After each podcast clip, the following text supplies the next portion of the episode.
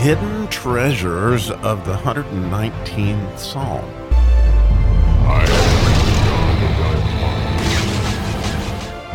Oh, I love the miracle verses, and we get to do a miracle verse today in the Nun section, which has to do with our faith, it has to do with our soul, and what a beautiful one this is. It's verse 112 today, and it reads in English I have inclined my heart to perform thy statutes always, even unto the end.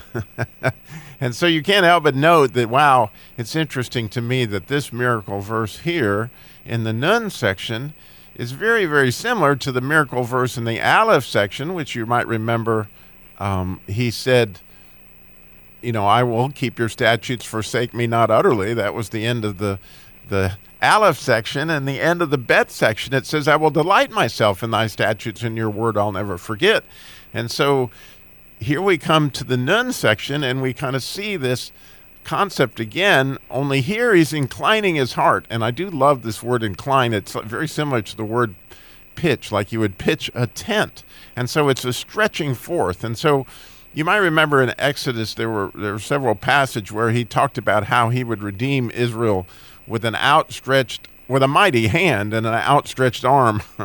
well, that word outstretched is the same word that, that, that the psalmist used here to talk about what he's doing with his heart he, he's stretching it to to the statutes, which are these holy. When you look at that word in Hebrew, it's a het and a kuf, and, and the idea of that, um, to me, is is this idea of married to holiness. I mean, this is a these are the things that really are really really really holy those commandments and, when you review those in, the books of exodus and deuteronomy you can see that these are the things that are pretty hard to understand and, and so again we get this idea of when our hearts long for we have eyes to see.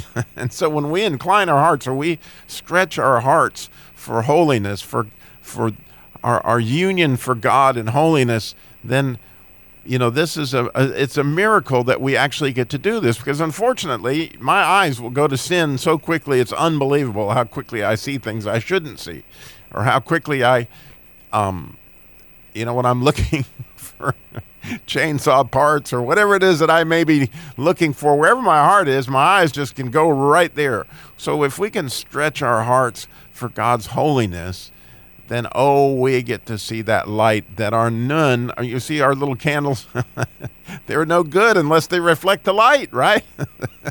and so you got to have that light. And if our hearts, you see, are inclined, if they're stretched for God's holiness, well, His holiness is His glory, right? And, and we're going to see this light, and we're going to see this light in so many different things, you know. And and I just go back to, um, you know, when I was one of the I guess points of my life that I would consider to be the lowest when I had the the um, infection in my brain and it was called an abscess and and you might remember my head was swelling and I was in this phenomenal pain and God sent uh, Ramona Seacrest.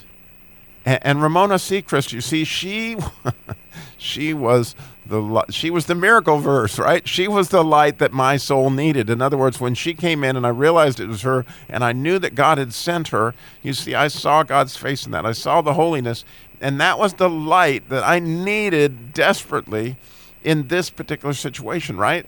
That that our little I shouldn't call them little, but our souls need they're they're these candles, right? But they, they, they can't reflect something that isn't there. And so, as we can see God's holiness in our daily, you know, as as you're studying this and you all of a sudden spot God, well, immediately when you spot God, that's His holiness, and you now begin to reflect that. You see, and and so it's completely a miracle that we get to see it, because unfortunately, our our you know, our sinful nature wants to see other things, but when God pitches our hearts, when He stretches, puts that tension on our hearts to see this light. Oh my goodness, what a phenomenal light that will be. Which is critical as we are going through these letters because this would again going to be our transition. We're going to go from the Nun section to the Samekh section. And the Samekh section, you, you get to see the power of God in some very, very unique ways. And, and I can't even imagine going into the Samekh section without having some sense of God's holiness, because literally, um, in so many ways, you're going to get blown away. immediately, almost in the Samekh section, if you don't have some light to guide you um, as as this power and the structure of, of what's coming is so critical to what God's doing to build the church, right? So we have the mem section that we did before we got to the nun, actually Christ, right? And now we've got this light that we can take to the earth. It's, in, it's you know, hopefully out from underneath the bushel and up on the top of the hill.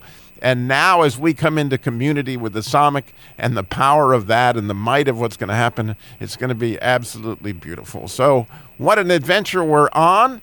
And we need these miracles that where we see the light. And, you know, what a neat reflection for you today is just to go, when did I know that I saw that my heart was pitched to see that light and it just lit up my, my soul in ways that I could reflect it to my family, to other people. I hope you saw that today.